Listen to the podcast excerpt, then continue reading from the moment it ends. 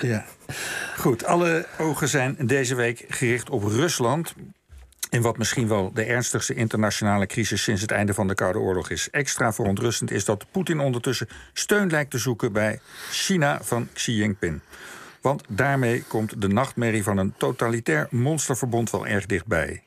Maar moeten we wakker liggen van een mogelijke langdurige alliantie tussen Rusland en China? Zijn de twee dictatoriale staten, zoals we geneigd zijn te denken, wel serieuze natuurlijke bondgenoten? Ja, bij ons journalist en Rusland kennen Hubert Smeets, die ons gaat uitleggen of we inderdaad na de corona bang moeten zijn voor een monsterverbond tussen Poetin en Xi tegen het Westen. Hubert, welkom.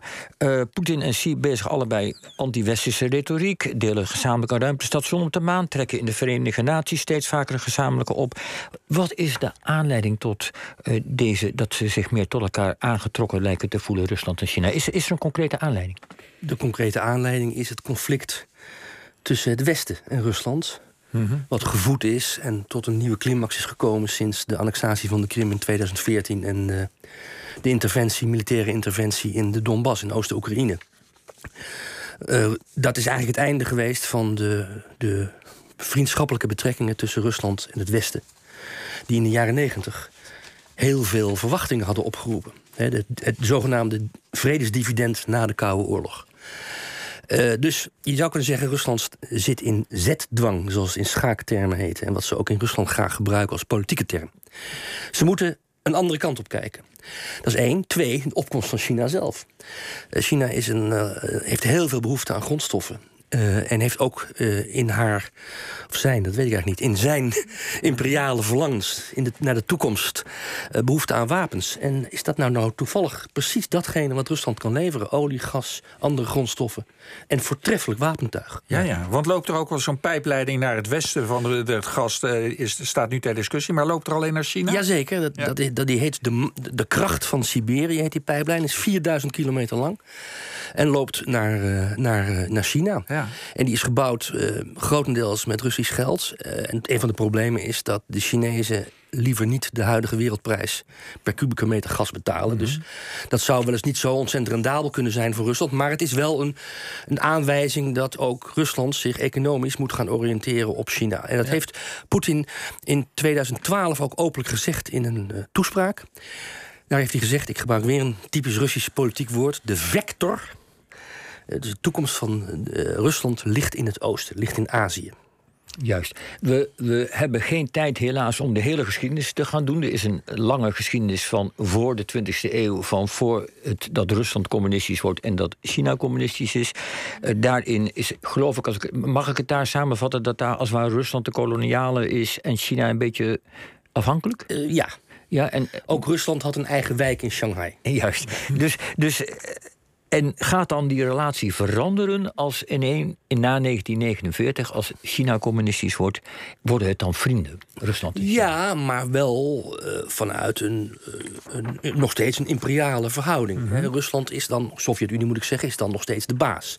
Maar Mao Zedong is een uh, voortreffelijke leerling van het Marxisme-Leninisme, gedraagt zich helemaal conform de leer. Stalin vindt dat natuurlijk prachtig, maar dat liet hem liet hem, uh, weer, weerhield Stalin er niet van om in 1949, toen Mao na de overwinning in China op bezoek was in Moskou, ik geloof een paar weken te laten antichambreren, hè, voordat hij in het Kremlin op bezoek mocht komen. E even laten merken wie, wie de groot en klein wie, wie, de groot en klein was. Ja. Nou, en dat was uiteraard Stalin. Maar daarna is er, ontstaat er inderdaad een, een vriendschappelijke band die ertoe leidt dat de Sovjet-Unie ook hele fabrieken neerpoot in, uh, in China. En op die manier ook bijdraagt aan hm. de grote sprong voorwaarts. Uh, het Chinese model van de collectivisatie van de landbouw zou je kunnen zeggen. En de gedwongen industrialisatie.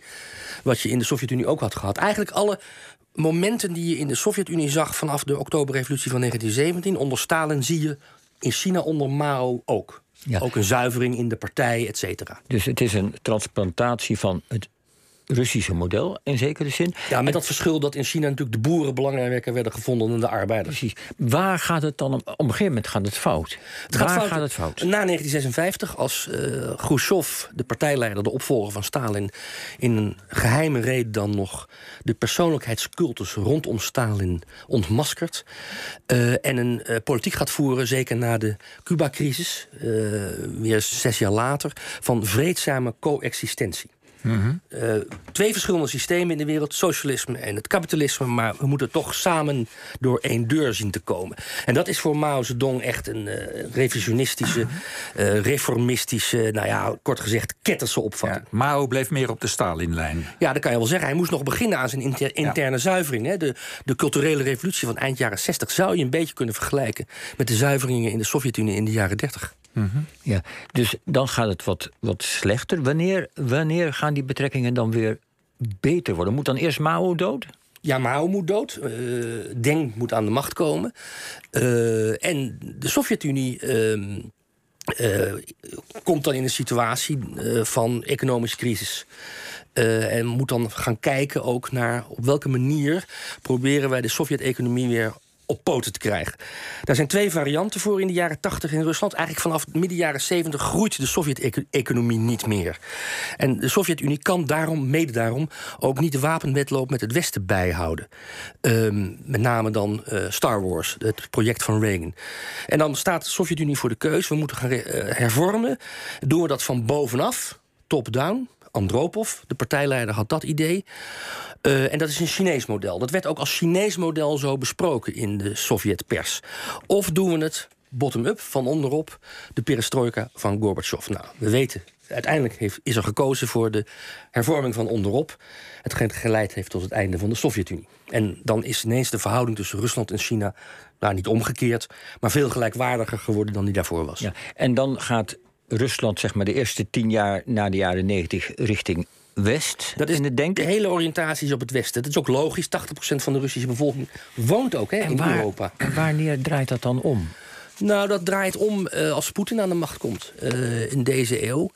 Uh, en als, dat is natuurlijk heel belangrijk, als die economische take-off van China enorme vlucht gaat nemen. En duidelijk gaat worden dat China de tweede, misschien wel de eerste economische macht ter wereld kan gaan worden. En dan uh, is het volstrekt helder in Moskou. Wij, uh, Russische economen, zijn niet in staat om onze eigen economie te hervormen naar westers model. Wie koopt er nog een Lada buiten Rusland? Heel weinig mensen. Mm -hmm. En Rusland maakt heel erg weinig ja. spullen die wij hier in het Westen verkopen. Maar grondstoffen zijn belangrijk. En dat is nou net wat ze in China nodig hebben. Dat speelt een grote rol. En dat is de politieke kant, uh, de verhoudingen uh, met het Westen gaan verslechteren na 2003. De Irak-oorlog en het moment ook dat Bush junior, de president van de Verenigde Staten, eenzijdig een heel belangrijk nucleair verdrag met Rusland opzegt. Dan gaat Rusland kijken naar een, naar een andere weg, uh, de vector naar het oosten. Ja, en dat op dit moment uh, niet, uh, niet Rusland, maar China de hoofdvijand is van Amerika en het, en het Westen. Speelt dat nog een rol bij dit alles? Brengt dat Rusland en China ook dichter bij elkaar? Neemt China in, hoe moeten we dat zien? Ja, dat, dat noemen ze dan zogenaamde omgekeerde Kissinger. Uh, in 1972 is Nixon, de president van de Verenigde Staten, in China op bezoek geweest. Neemt Coca-Cola in zijn kielzog mee. Mm -hmm. nou, we weten waar het toe geleid heeft. Um, uh, en dat was een idee van Kissinger. De hoofdvijand van de, dus de Verenigde Staten is de Sovjet-Unie. We moeten dus een andere belangrijke tegenstander van uh, de, uh, de Sovjet-Unie, op dat moment nog China, moeten we in ons kamp van Coca-Cola zien te trekken. En dan hebben we uh, van onze vijand een vriend gemaakt, omdat het ook de vijand van onze vijand is. Daar is Rusland benauwd voor, voor een omgekeerde Kissinger, dat het Westen heel erg op Rusland gaat drukken in de hoop dat Rusland in het westerse kamp komt tegen China. Dat wil Rusland niet. maar dat hoeven ze zich op dit moment ook niet heel erg om te bekreunen omdat het conflict tussen Rusland en het Westen op dit moment veel dominanter is dan de vriendschap tussen Rusland ja. en China. Hoe gaat dit eindigen?